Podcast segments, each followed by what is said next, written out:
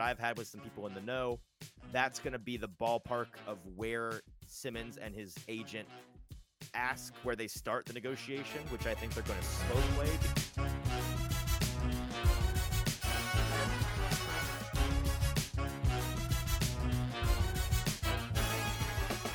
Welcome into the Hot Read podcast for Monday, March the 13th. I'm your host, Easton Freeze, director of published content here at BroadwaySportsMedia.com. We're also brought to you by the 440 Podcast Network. Happy Monday evening. A couple of things here on the top, but first, I'd be remiss without welcoming in and greeting my co host and producer, producer JT. JT, how are you on this hectic NFL free agency day? I'm good. Although, uh, you know, I'm just so confused at this point because if the f- start of free agency isn't technically until March 15th, like eh, what's the point anymore? Like, let's just move it up. You know, it's legal it's, it, tampering period, baby. It's essentially happening well, already. yes, it is. And we're going to get to everything here. We are live for this special edition of the show. Of course, we couldn't do our regular Monday show first thing in the morning this morning, which we warned you about on Friday. We we said Monday show will be on Monday at some point, weren't sure when. With the insanity of the legal tampering period opening today for uh, teams and f- potential free agent players, potential trade block players to uh, discuss, negotiate, make moves. A lot of things happening in the NFL. Again, we're going to talk about all of them, including the handful of big moves that are uh, directly Titans related or Titans adjacent today, of which there are a handful. Appreciate those of you that are with us live today, including Diesel and Bama Brad 1970, who have already sent messages in the chat. You can do that as well and join the conversation. Just go over to YouTube and go to the Broadway Sports Media YouTube page. You'll find this live stream there. So if you're watching on Twitter or on Facebook, we appreciate you watching, but we'd love for you to come over to YouTube watch the show there. And in the comment section of that live stream, of this live stream, that is, you can interact with us. And uh, the, the comments from that comment section on the YouTube live stream are the only ones that show up for us on our end um, because of the way that, that Twitter and Facebook operate their live streams. So make sure to go over there.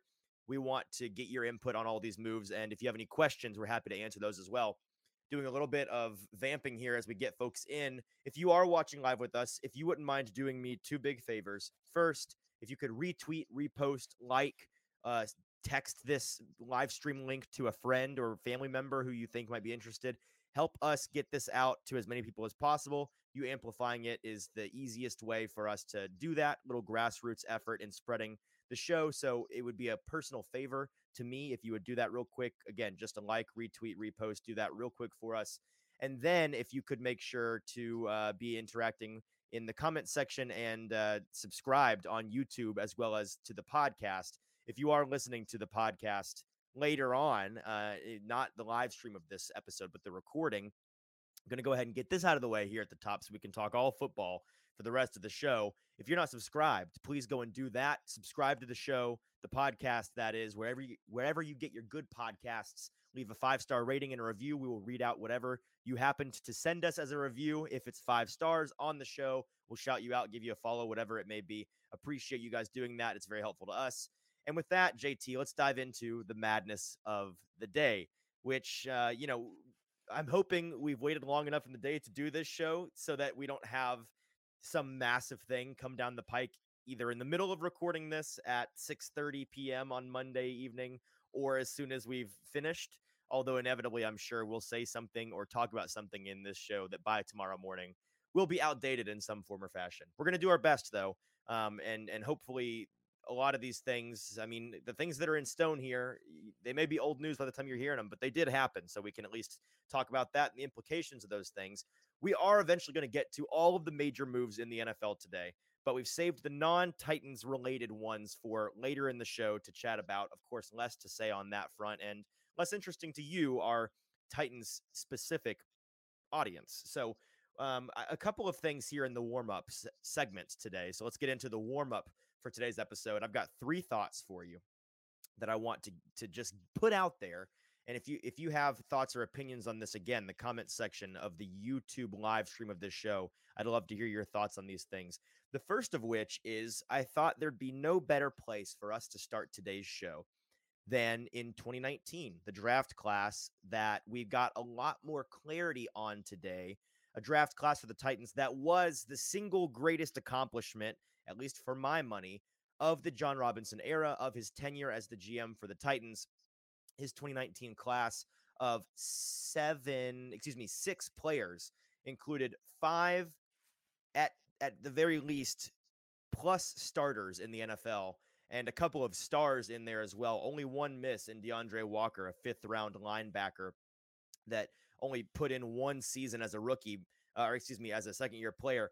All the other players, first round, Jeffrey Simmons, second round, AJ Brown, third round, Nate Davis, fourth round, Amani Hooker, and sixth round, David Long Jr. All five of those players went on to pretty quickly in their careers become plus starters in the NFL. Players such as Jeffrey Simmons and AJ Brown, of course, went on to be superstars, are still superstars. And we now, unfortunately, just four years later, a little bit less than four years removed from that draft, we can say with certainty that what was the greatest crowning achievement of the Jon Robinson era with the Tennessee Titans ultimately went to waste a bit, as we now know that of these five players that Jon Robinson all got on the cheap as rookies in the same class, only at most two of them, perhaps only one, will be sticking around as a Titan, getting a second contract and becoming one of those homegrown players that you need on an NFL roster, usually in order to be successful. Um, you know, the teams that that have the most success in the NFL are rarely the ones that put forth the most effort and headlines on free agency day in the spring. So that is something that you're looking to do as a team. And it's something that the Titans managed to do the first part of with flying colors. They knocked it out of the park with this draft. But unfortunately, when you, before this draft, make some pretty crucial team building errors, such as letting Jack Conklin walk and not having a suitable replacement for him, um, and then uh, more more particularly in this instance the things that you did in the two off seasons after the 2019 draft the 2020 and 2021 draft that for Jon Robinson turned out to be complete and utter disasters for the most part really not hitting on but maybe one or two guys in each of those draft and even those players didn't pan out to be the guys or at least so far have not panned out to be the guys that that you may have hoped they could be those failures directly led to this draft class starting so strong and ultimately for the Titans, not the players individually who are all going to, you know, the, the three players that they lost who are NFL starters are going to go and probably be successful with other teams now. But for the Titans' sake, it ended up being uh, a little bit of spilt milk that they are not going to be able to cry over now because they've got to move on with the Ran Carthon era. And of course, Ran Carthon making moves today as he has been all off season. Clearly, he's got him and Mike Vrabel, that is, they have a a vision for this Titans team that isn't exactly clear to us just yet, but the picture is coming more and more into focus as we go. And today we got a couple of moves that made that image, that vision for this team a little bit more clear. However, and we'll talk about this when we talk about those moves today. I don't think we can quite yet say, I don't think we're even that close, JT, to being able to say what exactly the plan is for this Titans team going forward. I think that there's a lot coming down the pike for this team, and and it's going to be, um, you know, not a super patient game. They're going to be making moves. I think just from start to finish. I think they're going to be not a team that is hot and heavy early in free agency and then falls off, and not a team that only makes moves later in the free agency period. But I think because this team has so much work to do, and because Ran Carthon clearly has some ideas for significant changes for this team, it's going to be one of those things where I think the Titans are going to be putting this thing together piece by piece, meticulously and intentionally from now and really like two or three weeks ago all the way through to June and July as they maybe look to get some veteran pieces later after the draft that they could sign to one year deals. Eh, who they sign, when, where, and why, it really is all going to be dictated by what does this team view themselves as going into 2023. And we don't quite know that yet, but that's the picture we're trying to bring into focus a little bit.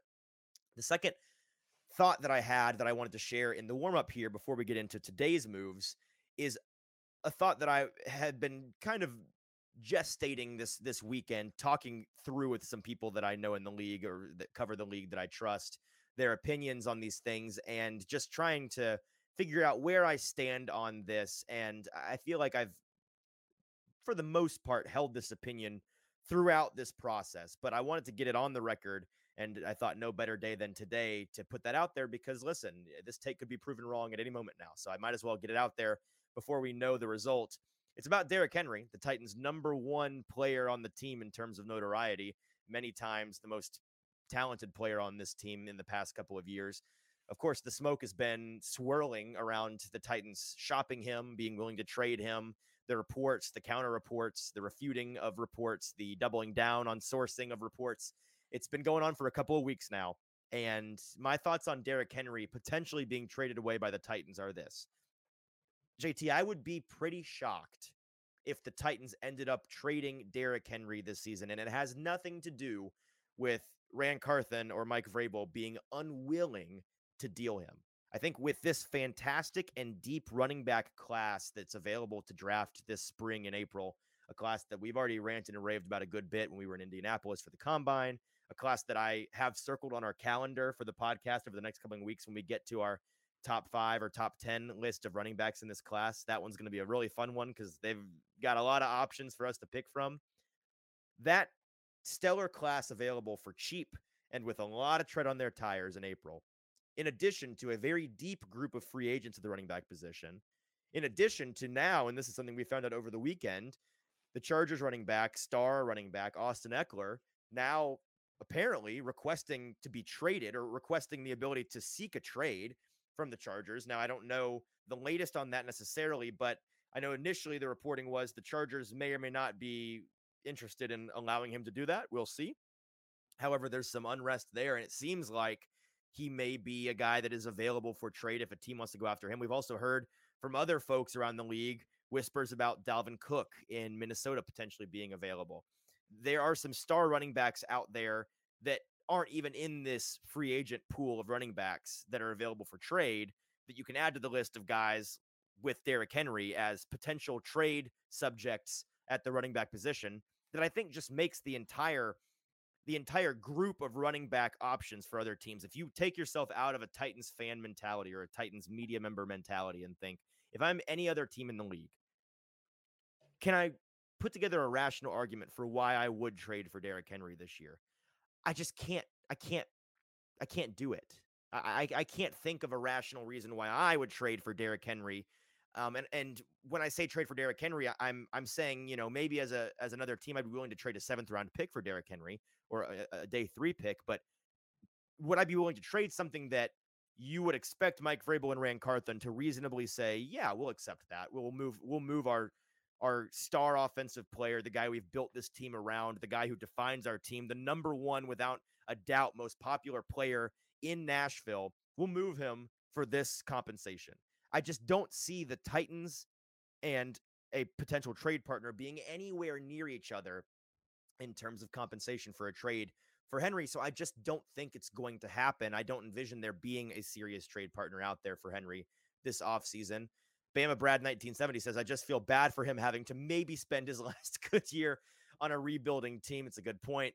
Brad, I, I tweeted out earlier today that as of right now, and of course, this is going to change a number of times before the regular season gets around, the Titans aren't going to be rolling into the new season with this offensive line. But as of right this second, I think we could project Derrick Henry JT for what, like 879 rushing yards next season on 417 attempts um, something something just ridiculous that would maybe once and for all break him as a running back and just wear all the, the tread off of those tires.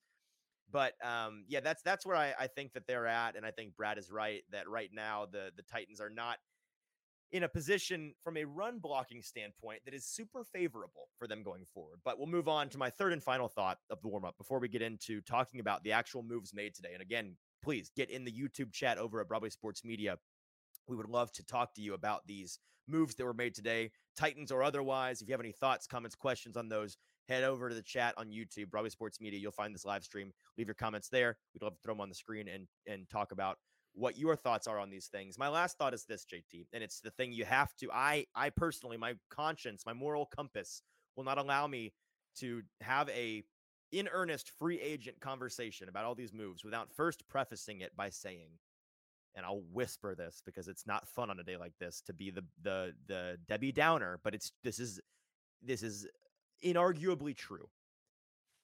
I must remind you that quote unquote winning free agency, especially early in the free agency period, and making the biggest splash moves of the free agency period in the NFL is almost always a sign that you as a team are going to, at very best, be mediocre and at worst, be a complete and utter train wreck. it is just not a recipe for success in the NFL for the most part. And there are some outlier exceptions to this. There are some teams that have built themselves wisely and intentionally around free agents and it's worked. But generally speaking, when you're the team that, you know, at at at the draft when they're putting together broadcast promo packages and they talk about it's the 2021 NFL draft and the New England Patriots are up. They're coming off of the heels of the NFL record off season for spending in free agency, $221 million. They went out and they got two, you know, tight ends that are are star dual threat tight ends in Jonnu Smith and in in um who, who's the guy from the Chargers that they picked up the, the white guy you know I'm talking about the the Patriots tight end oh um I, I had him in fantasy. He was like my fantasy. People know people year. know who I'm talking. I know exactly. But, that, but I'm proving my about. point here is that, yeah. Jonnu Smith and the former Hunter Chargers Henry, tight end Hunter Henry, Hunter Henry, they both go to New England and become irre- irrelevant immediately. They're being way, way overpaid for a couple of years. Now you've got Jonnu Smith being dealt to the Eagles, or excuse me, different bird, to the Falcons for a seventh round pick to go back to playing Arthur Smith's offense, which total side note, which will be very funny this season when Jonnu Smith is getting more action than Kyle Pitts down there, and we just further scratch our heads as to why Arthur Smith hates Kyle Pitts. But it is not typically a great thing to have a great free agency period in free agency. It almost always ages very poorly. That doesn't mean you can't spend in free agency. That doesn't mean that spending in free agency is a bad idea. It does, however, mean that if you're a team like in this year, I think the biggest, the team with the most room for this error, JT, is obviously the Bears because they come in with so much more cap space than anybody else. They've made a lot of splash moves today, some that have already been criticized. I, I just don't thank you, Diesel, for the Hunter Henry reference, uh, as well as Wes Morgan helping us out there it is it is not um it is not usually a good idea to to win and spend a ton of money and i think the bears may be the team this year that does that but we'll see we'll see. It's kind of a blessing and a curse to have so much I mean, the titans could very well be in this position next year jt we hear about how ooh in 2024 the titans have a ton of cap space you know jeffrey simmons deal any free agents this year it's going to bring that number down but they're looking at 100 plus million in, in open cap space it's going to be a blank slate. To me, that would scare me as a Titans fan because usually the team with a ton of cap space, they have to spend that money somewhere. And if you don't have homegrown guys to do it, you got to overspend on free agents. And that's not usually a recipe for success. That being said, we've got the disclaimers out of the way. We've got my preliminary thoughts out of the way. JT, are you ready to dive into the 10,437 big free agent moves that were made today? I do. And Wes Morgan said to to your point there, not looking for the splash moves, more curious to see the vision uh, or what kind of players they are looking for moving forward, including yep. the Titans only signing of the day. Dillard doesn't provide that picture alone. Yes, Wes, I agree entirely. It is about picking and choosing your spots. And for the Titans and Titans fans this offseason, we've talked about this at length, JT. The thing that makes this offseason just spectacularly exciting to cover and to pay attention to as a fan is this team is in a choose your own adventure spot right now. They they have 19,000 different directions they could choose to go. And which direction they choose is going to be very telling in terms of what Ran Carthon's philosophy as a GM is, what Mike Vrabel's true philosophy as a coach is. You know, what what about Mike Vrabel do we find out this year and realize, oh, maybe that was an element of Mike Vrabel's philosophy that was stymied or pushed down by Jon Robinson. Now we're getting to see his true colors. Like that, that kind of thing is going to be fascinating. And it's these moves they make that not only tell us whether this team's going to be good or not going forward and what their out out outlook is for this season and and coming seasons. It, it also tells us these little clues. It gives us these little tidbits on what what can we piece together in terms of a cohesive philosophy, especially for a brand new GM in Ran Carthon. Let's get into the details here. Um, unless we've got another question from the chat we need to address. Um, I see that Diesel's got a question here on a move that the Bears made. Diesel, we're gonna we're gonna table this question, and because I definitely I think it's a great question and it's an important one. We're gonna save that for later in the show after we get through these Titans moves, if that's all right. JT, can you run us through the details on, like Wes Morgan pointed out, the one big move the Titans made today, and it came oh about 30 minutes before we were planning on going live today. Pushed our timeline back a little bit, but that's all right. That's how free agency works. You got to have your head on a swivel out here. The Titans seemingly may have their new left tackle. Who is that? Yeah, so it's going to be former Philadelphia Eagle tackle Andre Dillard, who signs with the Titans for a three year, $29 million contract. Now, the details of that contract, I don't believe have been reported anywhere yet.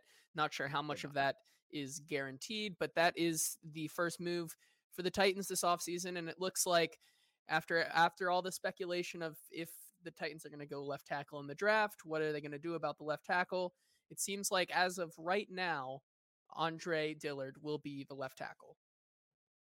Yeah, so the first thing to point out, and you you started to touch on this, but the thing that you need to realize again, right now, 6:48 p.m. on Monday evening, we don't know the details of this contract. So it's really impossible to evaluate this contract or any contract in the NFL for that matter the day of usually unless those details come out immediately. It's usually in the 2 to 3 days after the deal is made, we get all the details slowly leaked out or put out by the team and then we find out what the true nature of the contract is because there are so many different ways to skin a cat in NFL uh, contractual uh, negotiations what is put out initially, the main number, the thing that you see on the banner of the head or the headline of a of the website, you know, Andre Dillard signed three years, twenty nine million dollars. That is the best case. Almost always is the best case number, best case scenario for that contract. If that player just meets every single um every single guarantee every single metric laid out for him to reach every single bonus and incentive it's a number put out there initially to make the player and or usually more importantly the agent happy we then find out you know how much is it guaranteed what are the incentives like? What's the structure of it like? How is the cap space allocated year on year? Is there uh is there void years? Is there de- is there a, significant dead money on those void void years? That's what's actually important to understanding a contract and more importantly jt understanding was this a good or a bad deal made by the team?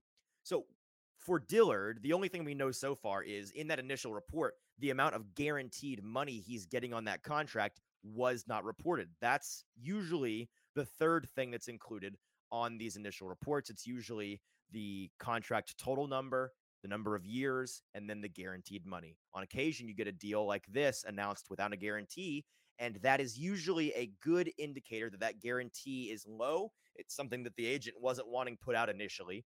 And it is uh, usually a contract that is more favorable towards that team because the, the guarantee is low. So if the guarantee does happen to be low for Andre Dillard for the Titans, that that could be a very beneficial contract for them. I'll talk a little bit more about my thoughts on this signing, but I, I will say it is uh, a, a, momentous occasion here because it is the first big free or really big first move period that Ran Carthon has made. I suppose um, that's not true. Big first addition that Ran Carthon has made. He's he's cut some some significant guys, but it's the first big addition of the Ran Carthon era as the GM of the Tennessee Titans. And the the Titans seemingly have themselves a new left tackle. Now, yes, he's got some positional versatility, which I'm sure when when Mike Vrabel and or Ran Carthon speak to the media about the signing, they will point out, well, we we love that he's got some positional versatility, something we really like about him. That's the kind of thing they love to point out and say. And that is definitely something we know Mike Vrabel is into with players. He likes guys that he can move around, usually to the frustration of many fans who wish that he would just play a player at one position, uh, or at least tell fans who he's playing where. It's it is all part of the we don't want to tell you anything brand that, that Mike Vrabel and the Titans have going on it, it is interesting in hindsight, JT. It feels like 10 seconds ago that you and I were on this show in, I don't know, October, talking around the NFL trade deadline last season about how fans and media alike were vehemently calling for former Titans GM Jon Robinson to go and make a move for anybody to replace their left tackle situation with Dennis Daly, who had already proven he was not it. Andre Dillard was the number one guy that people had been pointing out, hoping that Jon Robinson would go make that move. He ultimately did not make that move, was short shortly thereafter fired. And now Ran Carthon came in and has said better late than never. And the Titans have added the player that so many fans were publicly calling for them to add in uh, the the fall last season. So the Titans get their guy. Dillard is a former first round pick, a lot of upside, has not played much. His situation in terms of his NFL career so far is a really fascinating one because he was a first round pick, obviously was expected to be a starting lineman for the Eagles. Did start, has dealt with a couple of injuries in the NFL, but he got hurt at at one point, I believe in his second year. The Eagles had Jordan Mailata as a guy to develop behind him. When he went down and Mailata was forced into the spotlight, that's when Mailata proved he was had developed into the player that he is today, a really, really fantastic NFL tackle. And it's just one of those situations, kind of like with Tom Brady coming in and and usurping his predecessor uh, in New England. It's not that, that the player got benched necessarily as much as it is it, unfortunate timing with an injury led to a, a, backup player stepping in and proving that they deserved the starting role. They they in other words, you hear about who you know who won the game versus who lost the game, who won the trade versus who lost the trade. I think this is an example of Jordan Mailata won the starting position for the Eagles much more than Andre Dillard lost that starting role for the Eagles because in his experience with the Eagles, JT, you pull up their 2022 player grades because Dillard did see some playing time. It was very limited last year, but some playing time on the Eagles offensive line in 2022. You compare that to who we're assuming he may be replacing for the Titans and Dennis Daly. Pretty rough divide. What are the numbers from PFF on those two guys from last season. Yeah, so despite not starting last season in 2022, uh, Andre Dillard's PFF grades, he has a 67.9 overall with a 84.7 pass blocking grade and a 63.1 run blocking grade. So definitely a little better in the pass blocking uh, department than run blocking. However, if we look at what the Titans already had in Dennis Daly, uh, almost a almost a 20 to 21 point difference between the two players here. Dennis Daly had a 46.1 PFF grade with a 45.5 pass blocking grade and a 46.5 run blocking grade. So at least Dennis Daly was consistent. Uh, sure. It's Your model of consistency for all the wrong reasons. Yeah. So, I mean, anyone that's familiar with PFF knows that their player grades are on a very visually pleasing color scale obviously the reds and the yellows much worse than the greens and the blues. For the overall grade for Dillard, a 67.9, very much a green as opposed to Daly's very orange 46.1. Another comparison on the other side of the ball last year, the Titans had Nicholas Petit Frere playing that right tackle position. We're assuming he's still going to be that right tackle, but again, maybe some movement coming. We'll mention that in a moment. 504 pass blocking snaps for NPF in 2022. 504. He allowed five sacks and 35 pressures on those 500 pass blocking snaps. For Dillard on his career, he's got 444 pass blocking snaps and he's allowed five sacks and 45 pressures. So very similar numbers to NPF uh last season his single season Dillard over the span of his now 3 or 4 year career you can take that for what you will. I think that that that is showing that both are competent offensive tackles that you would hope continue to improve and develop and reach more of a ceiling. I see D Good mentioning that he he hopes that they play him at the tackle position where he belongs so that he isn't ruined like Radunz was. Uh, it's something that Titans fans were very mad about. D Good, I, I understand that frustration. I, I agree with you. Generally speaking, I wish teams would play players in one position or at least develop players in one position so that unless they're intentionally thinking this guy's never going to be a starter, we need him to be a swing tackle or a, a transition or a rotational player. You got to get the guy developed in one position so that they can be the best at that one job. I agree. Now, my initial thought on this is um, I, I, I want I want the the, the Titans to, or Titans fans, that is, I want Titans fans to take this into consideration when they think about the rest of the offseason and what your outlook is for the Titans. Naturally, when this news came down the pike, we had a lot of folks talking about, well, how does this change our outlook for the Titans, their needs in this offseason? do they go elsewhere at the 11th overall pick now that they maybe have a left tackle? Um, D good clarifying that's that's not what I said. I said play him. You know, I'm, that's that's what I'm saying, D good. I think you're misunderstanding me. I'm agreeing they should play him in one position. Um, it doesn't have to be. You're saying it doesn't have to be tackle. Yes, agree. Play play him at one position. Develop players at one position if you're wanting them to be starters in the NFL. Totally agreed. Um, but but don't don't flip flop back and forth. For Dillard, eh, it is it is a debate now and will be for the foreseeable future whether or not this means the Titans should or shouldn't go for tackle at 11. And JT, I know it is it is interesting to me how we have spent the last 2 or 3 weeks talking about how maybe people are a little bit too too set on Titans going tackle at 11 and particularly Paris Johnson Jr. to the Titans. Go ahead and pencil it in. All right, D Good says yes. Glad we're on the same page now. Um, it, it is it is a situation where he's still talking. Diego does, he says it drives him up a, a GD wall. Not happy about it. Uh, Lawson blazing. Hey Lawson, what's going on, man? Lawson, I'll throw I'll throw this one up on the screen. This time when you do a live show, I get a little sidetracked sometimes. Lawson says, so so cool to see what you're doing. Do you have an idea on what the number Simmons is looking for more than the Payne deal? Great question, Lawson. Great. Lawson I went to high school together. Great, great to hear from you, Lawson. Yes, I do. And um, we can go ahead and talk about that now. So um, my prediction, and this was already going to be a sidetrack later in the show, so I'll just put put it in there now. My prediction for Jeffrey Simmons, and I tweeted this out yesterday.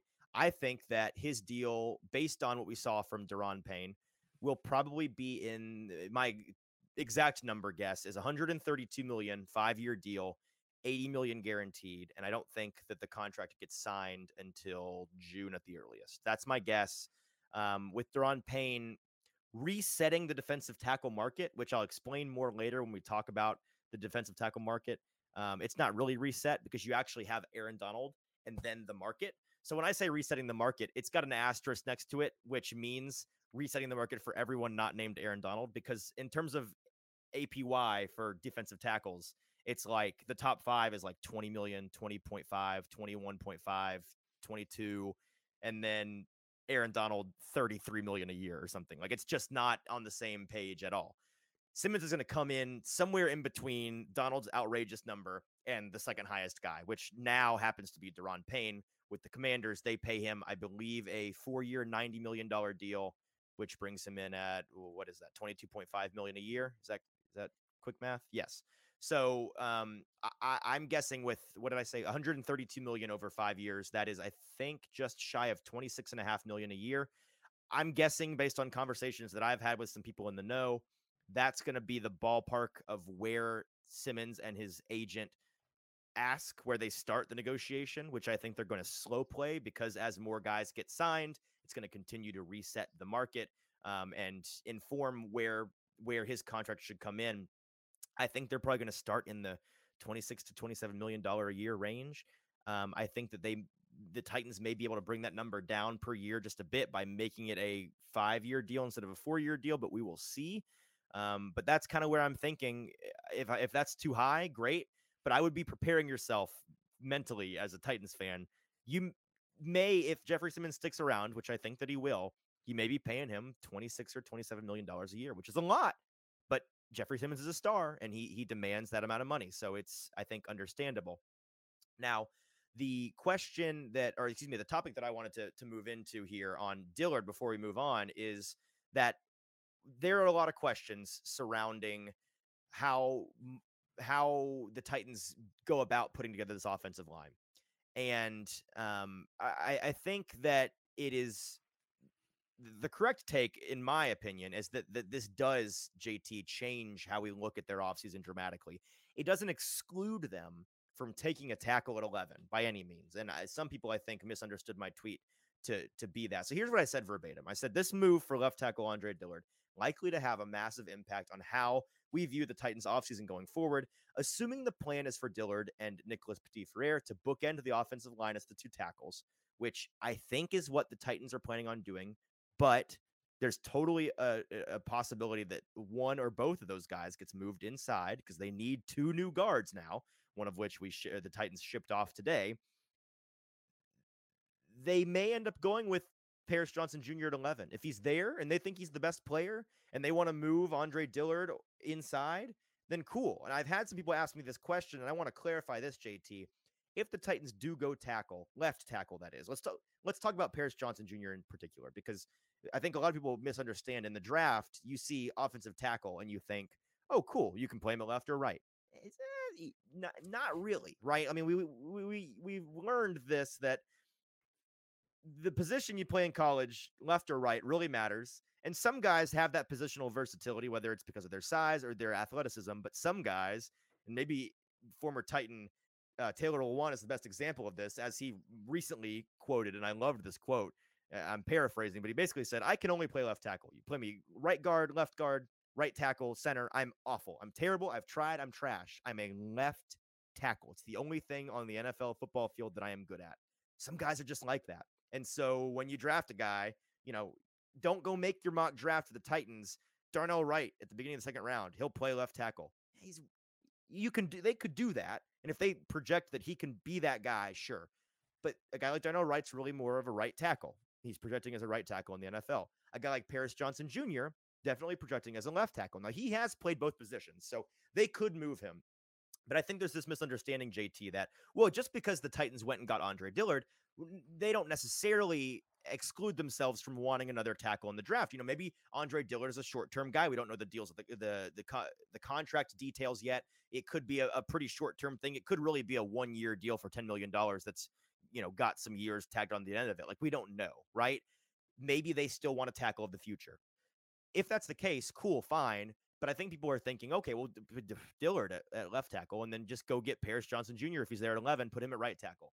That's significantly less likely to happen than the inverse. I think you're much more likely to see if the Titans do go Paris Johnson Jr. or a guy they want to play at left tackle in the draft, they would go Junior, Johnson Jr. at left tackle, and then move Andre Dillard, who has 33 and a half inch arms, a guy that some already project to be a guard in the NFL, although he played tackle in college.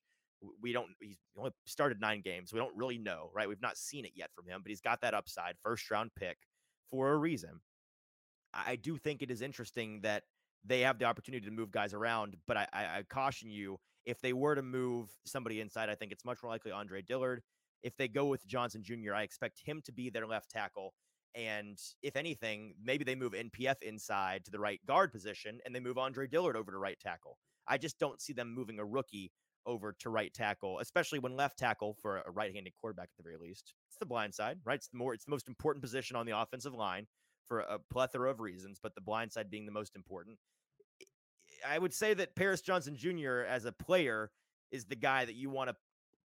JT, if I said you got to pick one guy to, to put your eggs in that basket to be your best offensive lineman for the next two, three, four years, is it Paris Johnson Jr. as a rookie who you're starting with developmentally from scratch? Or is it a guy like Andre Dillard, who's coming from a great program in in Philadelphia, great offensive line, obviously, I'm sure they've coached him up to the best of their abilities. I don't I don't think there's any argument over you would want Paris Johnson Jr. to be the guy that you bet on as the left tackle. So that's that's kind of where I think um, it would it would be right now. Eh, Andre Dillard, maybe tackle, maybe guard. NPF, I still think is firmly the Titans starting right tackle until further notice because it, it just doesn't make a lot of sense for them to move him inside. Um, but the rest of that tweet, which I've gotten sidetracked on, I find this interesting. I think Skoronski, and I, I want you to chime in on this, JT.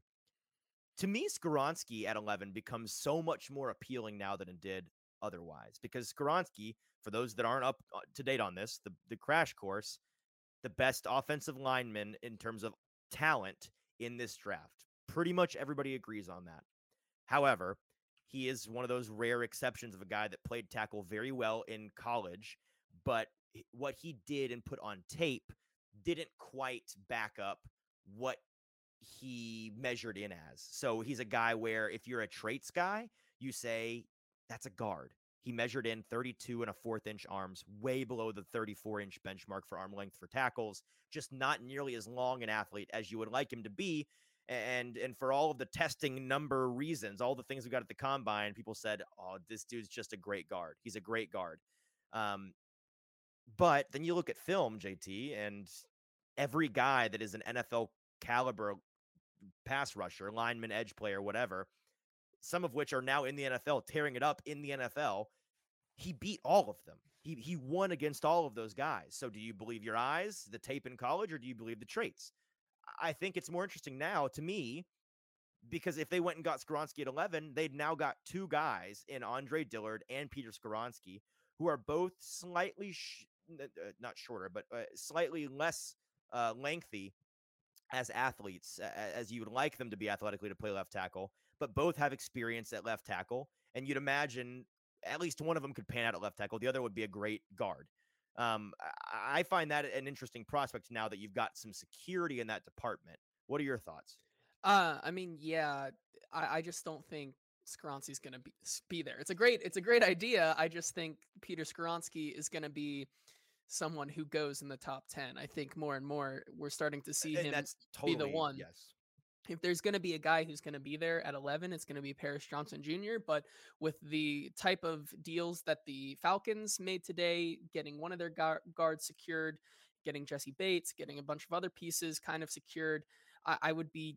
I feel like Peter Skoronski looks more and more like he might be an Atlanta Falcon going there at the number 8 mm-hmm. You got yep. you got a couple other positions there, like the Raiders who just got their QB, so that doesn't become a concern anymore in the draft. Really, um, it, it's a great idea. I just don't think he's going to be there. But if he is, I would totally be into that. And if they draft Skoronski, he better be a left guard or a left tackle. Um, I, I yes, yeah, of, of course, yeah. Um, I just think you're you're gonna have to give him the shot at left tackle because I think the tape there is just too good. But like you said, he he wowed us at the combine, and he seems like someone who'd be totally willing. He wants he wants a shot at left tackle, but if it doesn't work out, he has no problem going back to that guard position. Well, and that, I agree entirely, and that's why I went on to say that to me the most appealing thing for the Titans now is Skoronski if he's there at 11. Otherwise, I would trade back if you can. I've I've al- already been a proponent of maybe we maybe we move on, uh, excuse me, trade back and move on from the 11th pick. I think that may be the best move for the Titans. But if they don't do one of those two things, I, I think it's totally within play, JT. And I'm curious if you agree. I think it's much more possible now that if if they get one of those blue chip pass rushers or blue chip cornerbacks, fall to them at 11 because we've done the math, right? Like we we we think we know who is in this top 10 draft pick pool for this year. We talked about it a lot at Indy. But that that pool of players is now like 12 or 13 guys. So there's going to be at least one maybe two or three of them that end up slipping from where folks are expecting them to go and may be tremendous value at 11. What if Devon Witherspoon or Christian Gonzalez or Joey Porter Jr. or um, you know, I don't think Will Anderson's going to fall, but you could see you could see um, your your guy Lukas Van Ness, Hercules Van Ness fall. You could see like all of the uh, Tyree Wilson out out of Texas Tech, like all these guys that are blue chippers at their position, the guys that are in the pool of players in this draft that people think are the least likely to miss, potential stars in the NFL. You may see one of those guys that's not a lineman fall to the Titans at 11, and you could see them go cornerback, edge, defensive line. I think it's totally possible now. Do you? I, I think so. I I don't want to say I've been banging the drum since day one at, at as I've looked at this draft, but I, I have been saying that I, I think the Titans should very much consider moving dra- moving back in this draft. I think if your mm-hmm. top two tackles are gone there at 11 and you think that the value is too high to draft like a Broderick Jones or another guy like that, like an Anton Harrison or something like that, I, would see right. nothing wrong with trying to grab another second or maybe third in this draft this year to go back maybe five or six spots and then feel more comfortable grabbing one of those guys. However, if Christian Gonzalez is there at 11, I, I, think you'd be crazy not to just take him right there. I think there's like two guys uh, like uh, yes, a, yes. Christian Gonzalez or Joey Porter or Lukas Van Ness. If they're there, I, I would I think you'd be crazy. I would add I would add Jalen Carter to that count. A, a, guy that we would eh, True. not expect yes. to be there at 11, but depending on what happen. happens to him legally, um, you know, you could you could see it. People could really sour on him, and then just from a talent perspective, it'd be impossible for them to pass on him there. We'll, we'll move on here in just a moment, real quick, to let you know, Diesel and Lawson got both of your questions starred here. We're going to get to them, I promise. Talking about uh, interior defensive linemen and the move for the the Bears today at middle linebacker. Uh, we just we haven't gotten to that yet, but they're great questions. We will get to them. So stick around, keep watching, and we'd love to chat with you about that. Again, if you are watching live, thanks so much. Super appreciative of everybody watching the show live. Send it to a friend, retweet, like, um, repost. Help us get this out to as many people as possible right now, so we can all get in here and chat about free agency on day one here, and make sure that you are uh, commenting over there on the YouTube section uh, of the uh, the YouTube live stream comment section on Broadway Sports Media's YouTube page. You will find this stream. JT, the second big move from the Titans today also came on the offensive line. Can you run down the details on the Nate Davis signing from the Bears? Yeah, so the the Bears are signing Nate Davis to a 3-year, 30 million dollar contract in which 19.25 of that 30 million dollars is guaranteed money. Uh, the contract is gets the Titans into the comp the compensatory picks next year in the 2024, in which they'll be receiving a fifth rounder for Nate Davis going to Chicago. But once again, it was a guy that um, that we talked about. We wanted to see him back. Jim Wyatt was saying, "Hold your horses on that." I don't know mm-hmm. if he's someone that the Titans exactly want back, and he heads off to Chicago. Yes, he does. He heads to Chicago. Uh, the deal is reportedly what three years, thirty million. Is that yeah. correct? Yes, th- three years, thirty million. We do know that the guarantee on that one is almost two thirds of that at nineteen point two five million. And uh, the thing about Nate Davis, from my perspective, and I, I do think, you know, like you said, this is a position that we were the entire offseason. I feel like it's been well on paper in a in a vacuum rather it seems like they may let him go it seems like they've soured on him but then you look at the grand scheme of things on paper for the Titans on the offensive line, and you say, "Oh, they may not have the luxury of being able to let him go. They may have to pay him, even if they don't want to, because they can't. They can't just redo the whole line." And the the the Titans said, "Oh, yes, we can."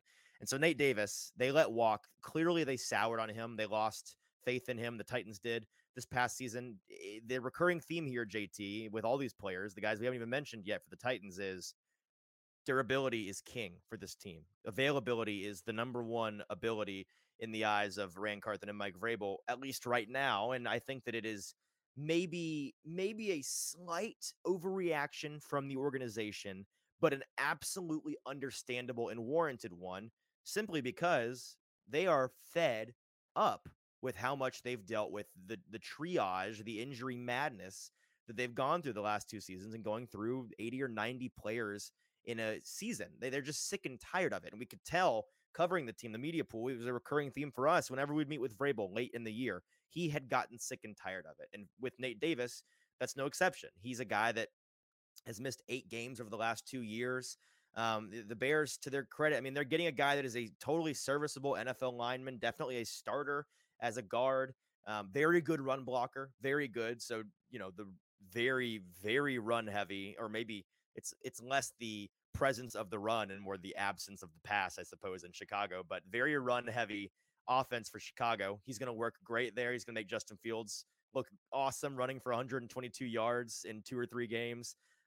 But he's average at best. Well, maybe not at best, but typically he's average to above average at best as a pass blocker, something that um, the Titans definitely are I think, circling as a thing they need in some of the guys they bring in. For example, Andre uh, Dillard is a guy who's a much better, at least historically, pass blocker than he is a run blocker.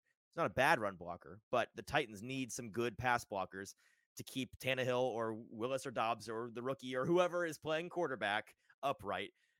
This is a situation where I think it was the right time now, even though they're having to rebuild this line almost entirely it's the right time to rip off the band aid, get the old guard out, start fresh, build this lineup young and new from the ground.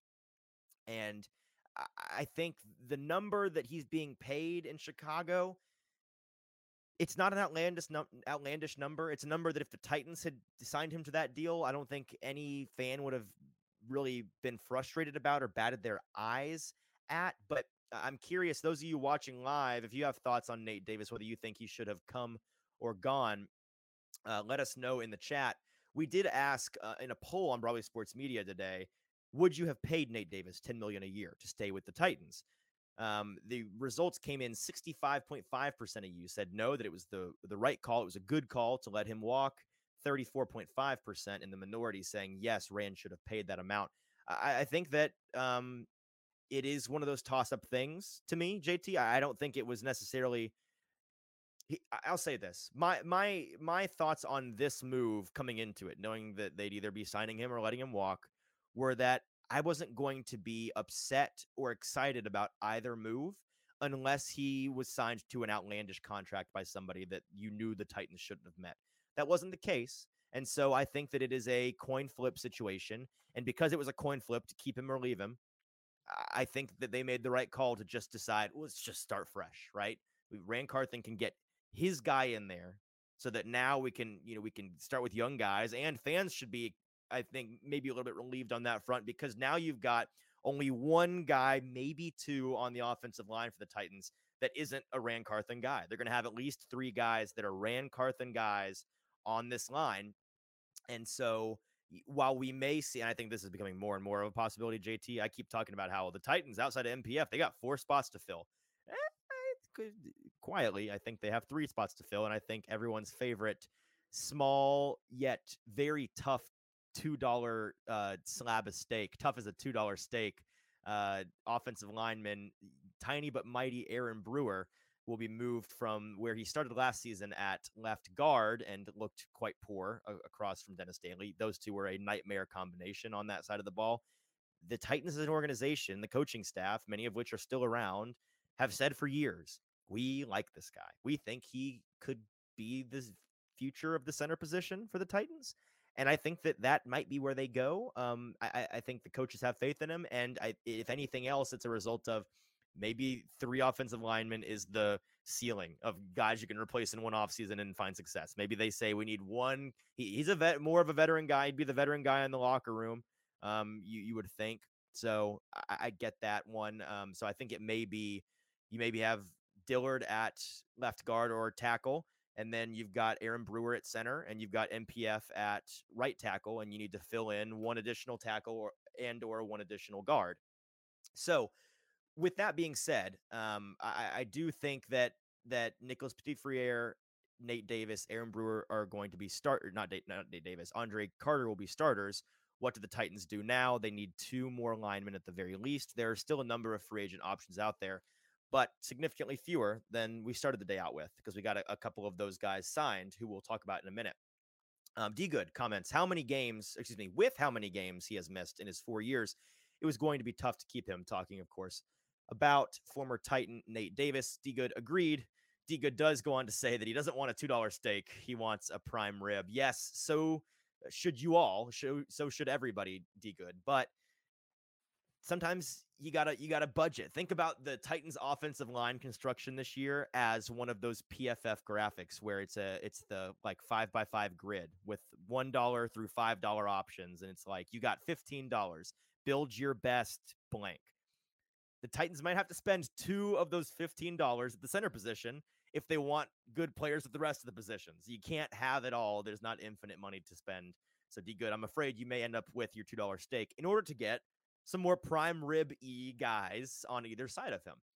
The next guy that we need to talk about is David Long Jr., who is yet another guy from that fantastic 2019 draft class that is now walking away from the Titans after his rookie contract. JT, can you walk us through the details of David Long's movement today? Yeah, so David Long Jr. is headed to the Miami Dolphins on a two year, $11 million contract, the guaranteed money, and some other kind of details of that contract are still not out. But it kind of left right. a couple of people on Twitter surprised that the Titans wouldn't be in on a deal kind of like that. What are your thoughts? This guy on Twitter surprised. I, I, this is the trying to make sure I've got all my bases covered. I'm not forgetting anything. Yeah, I think this is the most surprising move of the Carthon era so far to me. Not because I'm surprised they let David Long go. He was always a guy that was a coin flip in my mind in free agency, but more that they let him go for that number. Five and a half million a year on a two year contract. Again, we don't know the guarantees yet. We don't know the incentives or the structure but just on the surface, even if it is a fully guaranteed two year, $11 million contract, I just don't understand that one. And for those of you watching live, I, if nothing else in this show intrigues you enough to comment, let this be the thing. I want to he- hear your opinions on whether or not David Long should or should not have been retained for that amount of money. Because I certainly think that he that he should have. If you disagree, especially, lay out your argument real real quick in the chat. He is a top five player at his position in the NFL when he is healthy. You know, that's a big qualifier at the end. And I know a lot of people point to that and say, well, they're right there. There's your reason why. I, I get that. And so I agree. The only way to explain or to rationalize the move away from David Long at that price point is that they just really are not jazzed. The Titans, that is, they're not jazzed by his availability concerns. He's had a number of, uh, he's been a repeat offender in the same season a couple of times now with soft tissue injuries in particular, a hamstring that just would not stay healthy, among other things. And so he's one of those guys that was frustrating to evaluate from a team building standpoint because, wow, if you had healthy David Long all the time, he's a top five inside linebacker. And I, I will die on that hill. You look at the numbers, they bear it out. There are not five inside linebackers in the entire league that you would take ahead of David Long Jr. There just aren't. He's not healthy all the time, though. And that's what made his number go down. I think an interesting point was made by our, our guy, Zach Lyons, over at Football and Other F Words, among other things. He tweeted his his thoughts on this move, and he said, I'll read it verbatim. He said, if you're surprised David Long is no longer with the Titans because of the money spent by another team, keep this in mind. That was the height of his market. If his agent thought that any team, any other team, would pay more money, they would have signed him. The NFL thinks just as lowly and as poorly about Long uh, and his availability as the Titans do mainly due to that durability issue. The term used at the forefront whenever Vrabel was asked about him, the writing's been on the wall. Yes, agreed. Zach, totally on the same page. I, think that we do we we we are enlightened here though, JT, as to just how poorly the Titans and the rest of the league view David Long as an overall prospect. That availability being the most important ability metric is one that is tearing him down and keeping him from getting more money because he absolutely would have been paid. I mean, maybe even double this if he if he was healthy all the time. That's what his level of ability dictates. So I just I was surprised by that. JT, were you surprised that they ended up not retaining him? I, I was in. in I, I'm surprised that they weren't at least maybe a little bit more involved for that uh, that price point. Two years, eleven million, with really no uh, details on the guarantee really just tells me that the Titans really didn't have anything to do with David Long anymore. I think it's like you just said. I think eh, good luck with with your injuries and see if you can be healthy. Bet on yourself, you know, to go out there for that two years with the Dolphins and keep producing at that level. But I I I was surprised, and then I came around and kind of see why they didn't pursue David Long as an option. But it does leave another hole that they will need to fill. Yes, it does, and maybe it's your guy, Jack Jack Gibbon or not Jack Gibbons. Jack uh, Campbell. Uh, Jack I would. I would Campbell be, I, out of I would Iowa. Buy, I would buy a Jack Campbell jersey that night. I, I, I would make you wear a Jack Campbell jersey on the show uh, if they went and got Jack Campbell. Um, but yeah, so that's that's the three main things that went down today for the Titans in free agency. David Long headed to Miami. Nate Davis to Chicago and the Titans get a new offensive lineman, potentially their new offensive tackle, left tackle, that is, Andre Dillard out of Philadelphia. We've got a number of more topics to cover, so stick around, especially those of you that, have asked questions. They've been great. If you've got questions, thoughts, comments, please go over to Broadway Sports Media's YouTube page and pull those up. Um, and you can ask great questions like Lawson, who we're going to get to his question question here in just one second.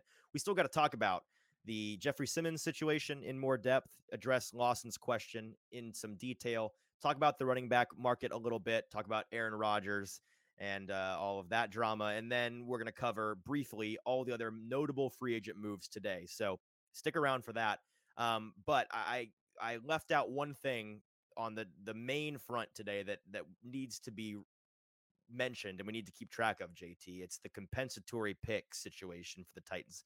Now, this is something that is for next year, not something that will affect them this offseason or in this draft. But of course, when you have players come in and out in free agency, compensatory picks are assigned.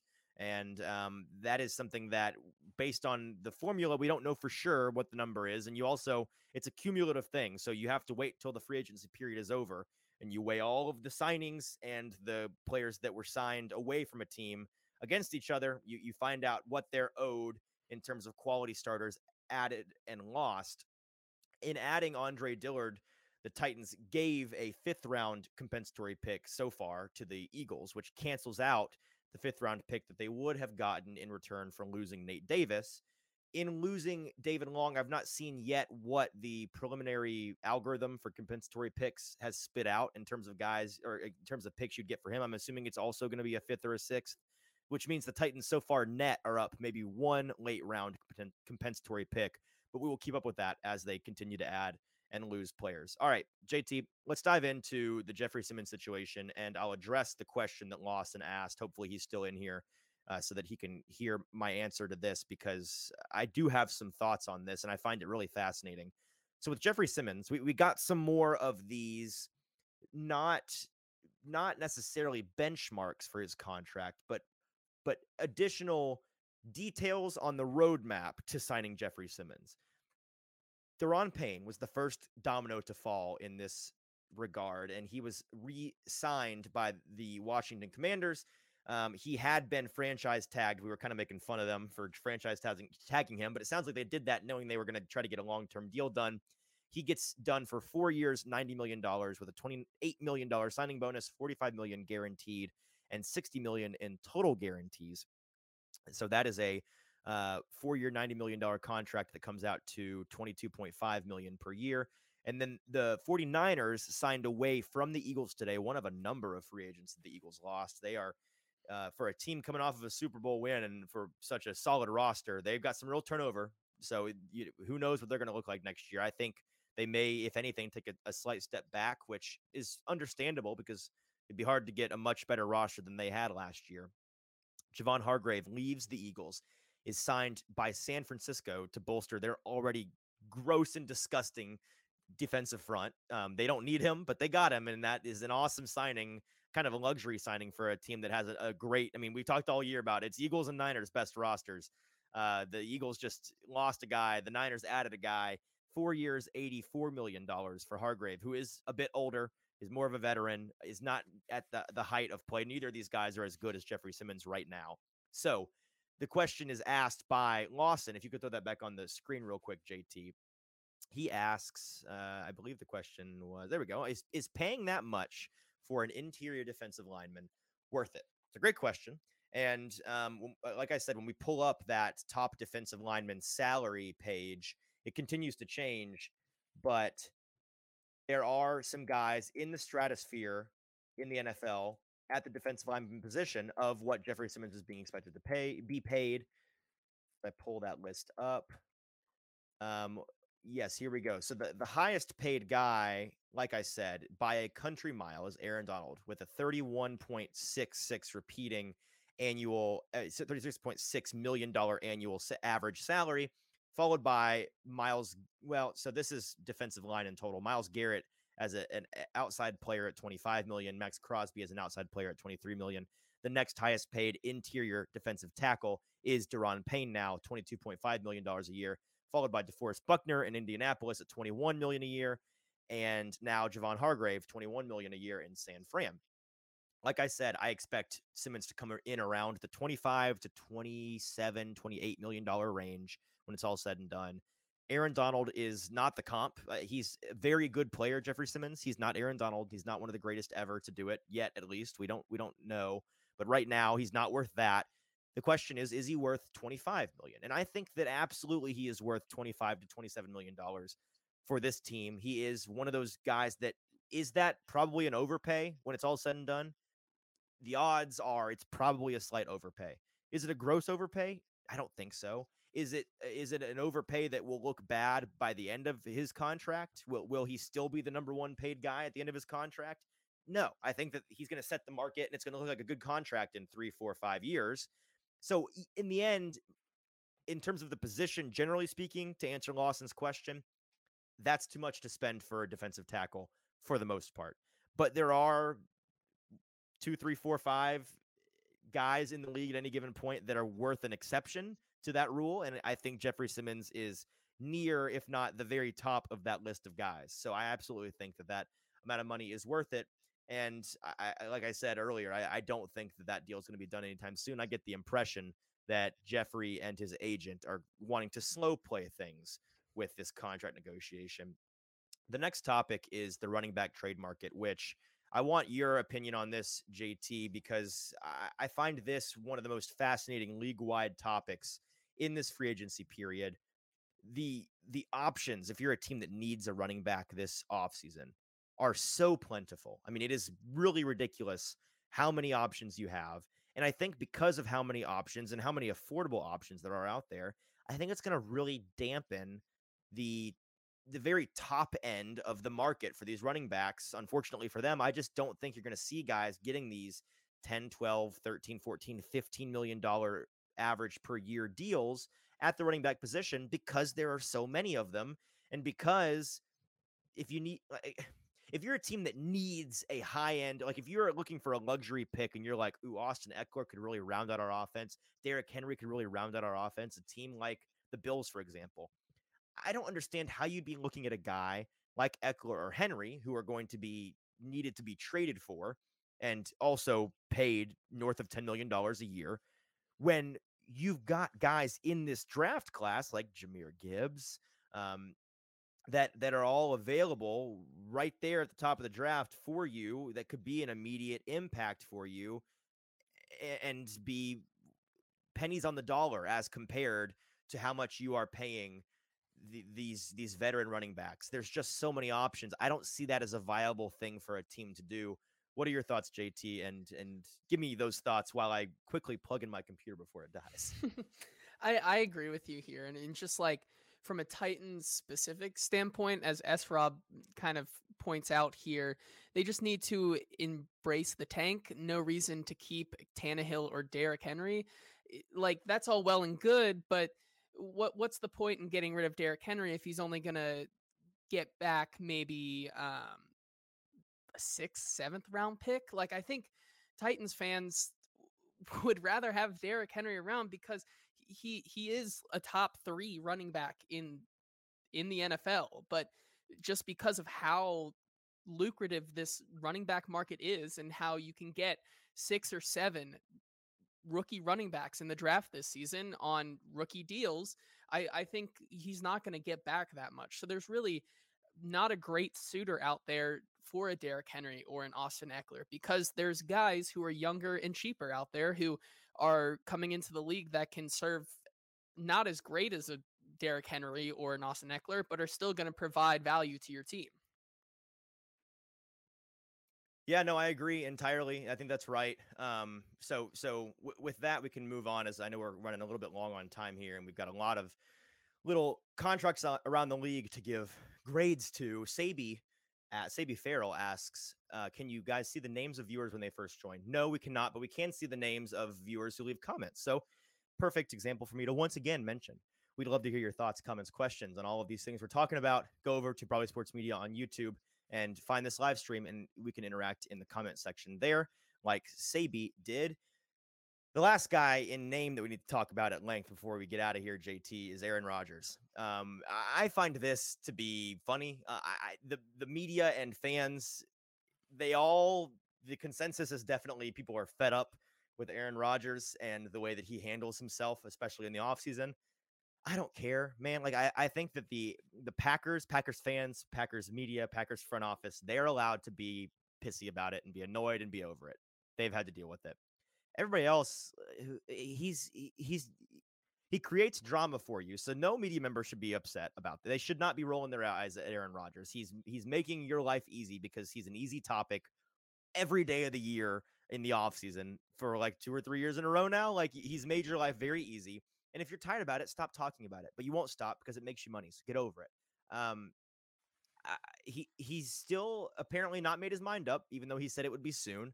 We got some tweets today that were kind of going back and forth on Rodgers. Insider Trey Wingo tweeted out this afternoon, uh, near two o'clock, saying that he had heard Rodgers to the Jets was done. history is about to repeat itself in New York and Green Bay.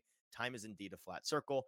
But then Ian Rapoport on air live very quickly refuted that, saying that he had not seen or heard anything that that Rodgers to the Jets was not imminent. Um, I do think that now that it seems like, and people, all the insiders today have been slowly conceding, seems like things are headed in that direction. All the preliminary um, sourcing that I have indicates that that's the way that things are moving, but it's going so like it's all been very political speak in the sense that it's probably going to happen, but we don't know for sure yet. If it is indeed the case that Rodgers is headed to New York, then I think you can cross Ryan Tannehill being traded off of the potential options list. I think that it is something that could still happen, but is significantly less likely to happen because the Jets quarterback wish list has come down to essentially two guys, and they've lost the two guys that were in front of Tannehill in terms of priority. Um, it's pretty much just Rodgers or bust now, and if they bust and not and not end up do not end up getting Rodgers, Tannehill is really the only guy. Derek Carr not available anymore. Jimmy Garoppolo not available anymore. Tannehill's got to be the next best option for them if they're trying to contend, and he'd be a good option for them, no doubt. But uh, I do think that uh, Rodgers is going to go to New York, and it's not going to be an option for them to, with the Titans, that is, to send Tannehill away and get significant draft compensation back. Um, we do have the rest of the notable free agent deals to talk through. So, JT, maybe we just go rapid fire style. I know we're already an hour 15 into this one.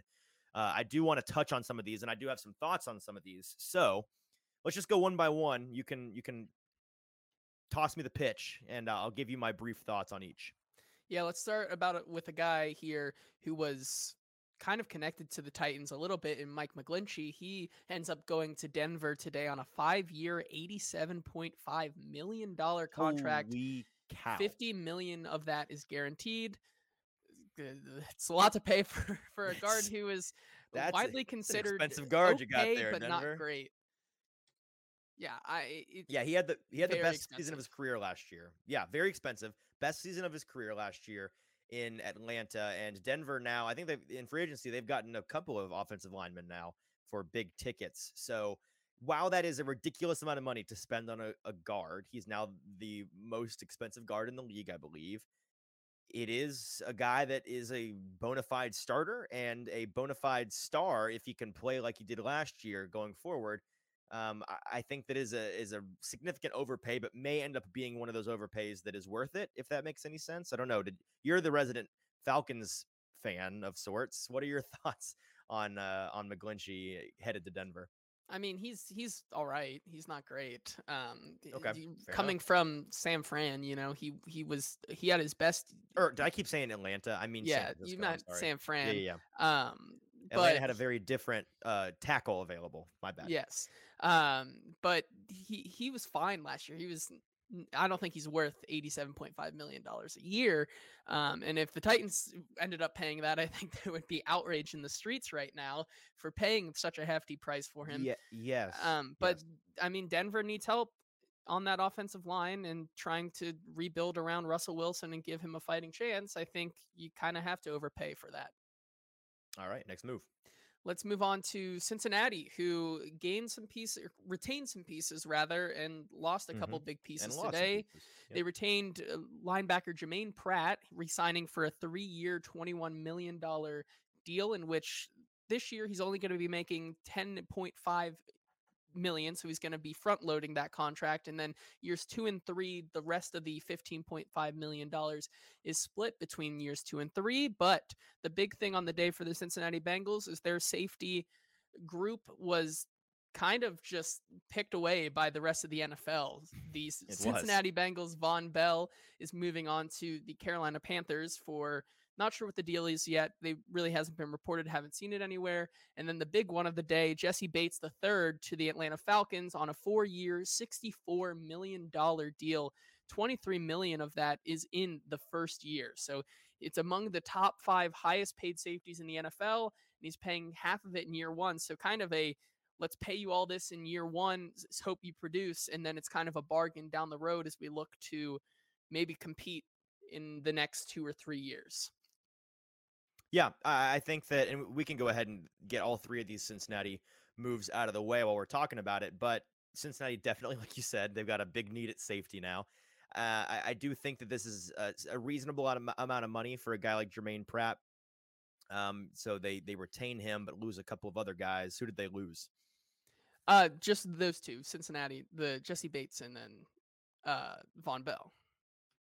I know, but let's talk about them. Can you do you have the, oh, the deals so, on those guys? Yeah. Uh, so yeah, yeah, yeah. Was it was I, I a said, was a said, transitional question, not an earnest oh, question. I, I yeah. said Vonn Vonn Bell the deals weren't out, but then like I said, Jessie Bates four years, sixty four million. Did you just say? Did you say all three just now? I, I did. I, wasn't I did. Attention. Yeah, you were not paying that's, attention. That's on me. That's, that's I, great, I was I was distracted. I was distracted, making sure. Uh, to be fair, I was making sure there weren't any major deals that came down the pipeline while we've been talking in the last fifty minutes. It doesn't seem like that's the case, but like you mentioned, and I failed to listen to my own show like a moron. Um, uh, Germaine Pratt, I like that they kept him. I like the amount of money for for which they kept him. Vonn Bell not really anything I can say on it until we see the details of that contract. They've not come out yet, but Carolina seems to be bolstering their their fresh team with some young talent. He could be a, a cornerstone of that defense. And then Jessie Bates, 64 million over four years is a lot of money for a guy that is a good player. Don't get me wrong, very good player. Um, but I don't know. You're the Cincinnati fan, so you tell me if you agree. I think Cincinnati absolutely made the right choice not paying him that amount of money. I, I think so, and even though like the the safety cupboard seems bare for the Cincinnati Bengals, I don't think that's exactly the case. I think this was a move they were preparing for in drafting Dax Hill out of Michigan last year to learn and kind of grow under Jessie Bates to be the next safety. They have a guy in Cam Taylor Britt who was really good down the stretch in the playoffs this past season. I think they're going to be just fine. And I, I don't think paying Jessie Bates the third, who had a bounce back year, but not what he has been in years past, signing him to $64 million over four years. It's a, it's a steep price for the Falcons to pay, but they're hoping that it kind of pays off in the later years that he continues to be a top five, top 10 starting caliber safety, and they don't have to pay him as much. Yeah, I agree. Let's move on to the next signing. Yeah, so the next one, and this we'll get to finally this question all the way down here from Diesel, talking about how the Bears put so much money today into a bunch of guys, but no guy bigger than Buffalo's Tremaine Edmunds, who signs with Chicago on a four-year, seventy-two million dollar deal. Sixty-five of million of that is guaranteed. It's the largest four-year contract for an NFL interior linebacker in NFL history. Uh, what are your thoughts on this kind of suspicious deal? I don't even know how to put it. It's just it boggles me why they would do this. Yeah, I, honestly, my reaction to this move was I'm not sold that the Bears GM Ryan Poles knows exactly what he's doing as a GM. I'm I, am i am not saying that he's a bad GM, but I'm saying I for sure don't know if he's a good GM. Um, this move in particular is is strange and frustrating as an outside observer because if if you're old enough to remember this, and I'd imagine everyone listening is, the Bears traded away a better linebacker at the trade deadline last year for for what okay let's lay this out. Let me lay out all, all the pieces. So the bears trade away roquan smith okay then they pay two top dollar this this offseason to today and this, the past couple of weeks they pay top dollar for two guys that are good linebackers in uh, TJ Edwards and Tremaine Edmunds, but they're I think both worse than than Roquan Smith. So I just don't. If you trade away a guy like Roquan Smith because you're a team that just can't afford to put that much money into a non-vital position, cool, get it, understand.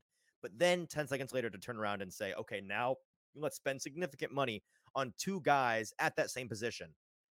Now it doesn't make any sense. It doesn't make any sense now to me. It's, it's the largest four year contract for an NFL inside linebacker. It, it is just so goofy, um, in my opinion. And I, I just I don't I don't see it. So I think the the Bills for their part with Tremaine Edmunds, They they should be counting their lucky stars. The Bills organization did not one up that contract because that is a ridiculous amount of money to spend.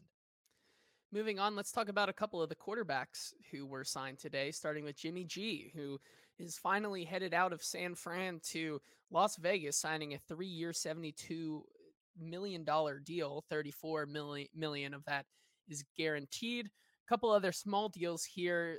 Carolina Sam Darnold is off to San Francisco to join Brock Purdy and Trey Lance on a one year deal. And then Mike White heads to back up Tua in Miami on a two year, $16 million deal. What do you think about those?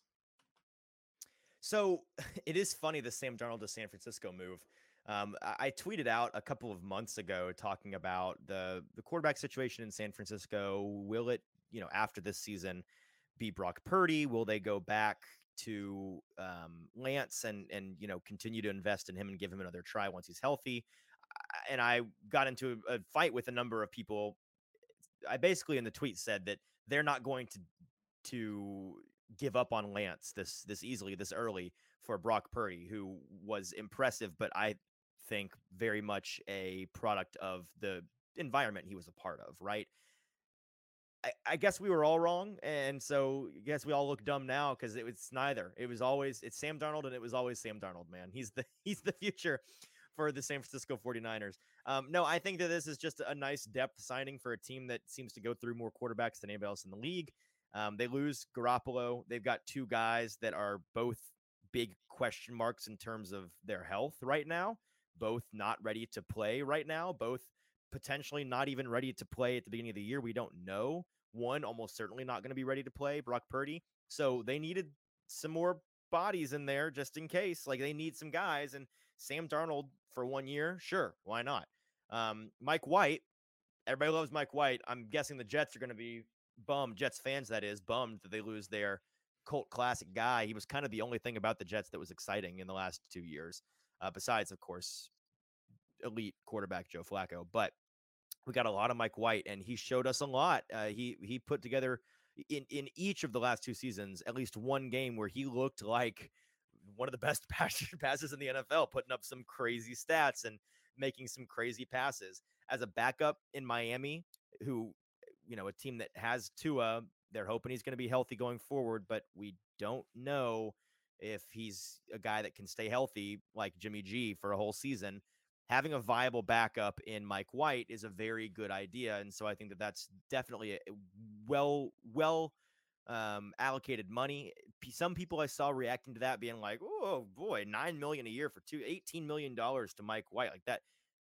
Absolutely, it's worth every penny. It's worth every penny, especially on a team where you've got a, a, a injury concerning quarterback like Tua you have to the, the, backup quarterback position according to some very famous coaches and NFL personalities is the most underrated position on a football team. Uh, Bill Belichick is chief among them who thinks that people overlook that position more than any, any other and I think Bill Belichick has even argued that it's like besides starting quarterback, it's like the second or third most important position on a team to him in terms of team building because if you lose your starting quarterback and you don't have a guy as a backup that is viable, you could have the best team in the world and it won't matter, as demonstrated in the NFC Championship game, for example, by the 49ers. If you don't have a guy who can pass the ball, it doesn't matter who else you have on the team. So I think that's a perfectly good signing. And uh, we got two more to go through. Yeah. Yeah. Let's or talk I, about. I, eh, did you already mention Jimmy G? And I just forgot. I did. Yes. Okay. So I, I, I'm I'm doing them in reverse order here and just realized. So Jimmy G is the biggest one. I buried the lead here. Um, in hindsight, I kind of think it should have been our expectation, knowing the way that the Patriots loved him when they drafted him, the way that they were wanting to move off of Tom Brady earlier than they did and move on to Jimmy G, and then ultimately didn't. They traded him away to San Francisco. But we know those Patriots guys loved him. And I don't know if you know who's coaching the Raiders right now, but he's a former Patriots guy who is very finicky about his offense, very stuck in his ways sometimes. Um, and he wants a guy that, I mean, there's a reason that they horribly bungled the situation with Derek Carr. It's because they really can't operate that offense that he wants to operate without having a guy that is very specific to that offense and frankly is uniquely mediocre enough to run that offense, I think, or at least in their play style, uniquely um, maybe outdated is the right word. Like it's not the kind of offense where you can have a super modern NFL quarterback, at least in my opinion. Maybe you disagree, JT, but like a guy like Jimmy Garoppolo, who's more of a pocket passer. Um, you know, that offense doesn't require a guy that can throw super deep or throw across the middle a ton. They need a, a game manager, and that's what Jimmy G can be. So if he can stay healthy, I think he's well worth that money. And I think if they put together a couple of they pull together some loose ends on that team, they could win a lot of games with Jimmy G and just have a lower ceiling than most. I think so. I think it's not much of a it's not a vertical move, it's a horizontal move for them for sure. Yes. not not getting a lot more out of Jimmy G than Derek Carr. I think they just needed stability instead of trying to reset because they're giving a lot of guys a lot of money who are really good and they think they can win. So I think it's a good move for stability. Moving on to our final right, two, two here. Let's talk about Indianapolis Colts linebacker Bobby Okereke going to the New York Giants. Those contract details have not come out yet. And then Philadelphia loses one, once again another player, Marcus Epps, safety from the Eagles, is going to the Las Vegas Raiders. Easton, what are your thoughts on those two guys? Uh, these are probably the two smallest guys we're talking about here. This is where we cut off the relevant versus irrelevant signings. And so, with the in division rival for the Titans, that is the the Indianapolis Colts, losing a key starting piece on the defensive side of the ball. Okereke or Okereke. I've heard it said both ways and I've never known how to say it, but I won't have to say it much more anymore because he's not in the AFC South. He goes to the Giants. The Giants love, they love spending probably too much money on retread defensive players from the AFC South. They've done it with Titans players. They're now doing it with Colts players. Um, it's a fine signing. He's a good player. And then Marcus Epps, yet another guy from Philadelphia. Really, the only reason we mentioned it is because Philadelphia is losing a lot of players, man. They're losing a lot of players, and they are a team that is now in need of some folks at the safety position as well. So it's going to be interesting. I think there's a couple of key teams in the NFL who people consider contenders year to year, like the Bengals and the Eagles, who now, after today, especially, really need help at safety. And you and I both know this safety class is a rough scene in the draft. Like it's not not a lot of great. So I'm curious to see maybe the free agent safety market is inflated because of that. I don't know. But with that, we're going to be done today. We've gone an hour and a half, but if, if there's any day that justifies an hour and a half show, it is this one. We had plenty to cover, and I feel like we did it in timely enough manner. That knowing our show, we could have absolutely done two and a half hours on the amount of material we covered. So I consider this a win, JT. Um, and with that, we're going to be done for today. I'm pretty sure we're not doing a show tomorrow. Now, if the Titans go and they trade Derrick Henry or Ryan Tannehill or go sign somebody crazy and there needs to be an emergency podcast, there will be. It, it will probably be an abbreviated one talking specifically about those moves. But assuming there's not a massive move between now and Wednesday morning, we'll be doing a show Wednesday morning as usual, first thing, and then a show Friday morning, first thing. Don't know what those are going to be about. I'm sure there's going to be plenty of free agency tidbits to to mention, and then we've got a. I've still got that series that I mentioned on Friday with some local media guests that you'll know and love talking about um, going through some of the arguments for what the Titans shouldn't do, should or shouldn't do this offseason that I think you'll like. But I don't know when we're going to get to that. So I'm just I'm mentioning it to not get your hopes up. We may have too much to talk about this week to to get to that yet. Needless to say, we're going to be back, and there's going to be so much to talk about, JT. So while we can't tell you what is on the deck this week, we can tell you you'll want to for sure be there. Make sure that you're subscribed on YouTube as well as wherever you get your good podcasts. Leave a rating, a review, share with friends, all of those good things. For those of you that joined us live, really appreciate it. Uh, thanks for coming in and being with us live. One of the best live shows we've done in terms of uh, folks being here and participating. For those of you that are listening not live, just know you should be following us on social media so that you can watch live and get those notifications. And for those of you uh, that that are um, excited by the NFL offseason, make sure to tune in on Wednesday and Friday morning. Until then, I'm your host, Easton Freeze, for producer JT. This has been the Hot Read Podcast.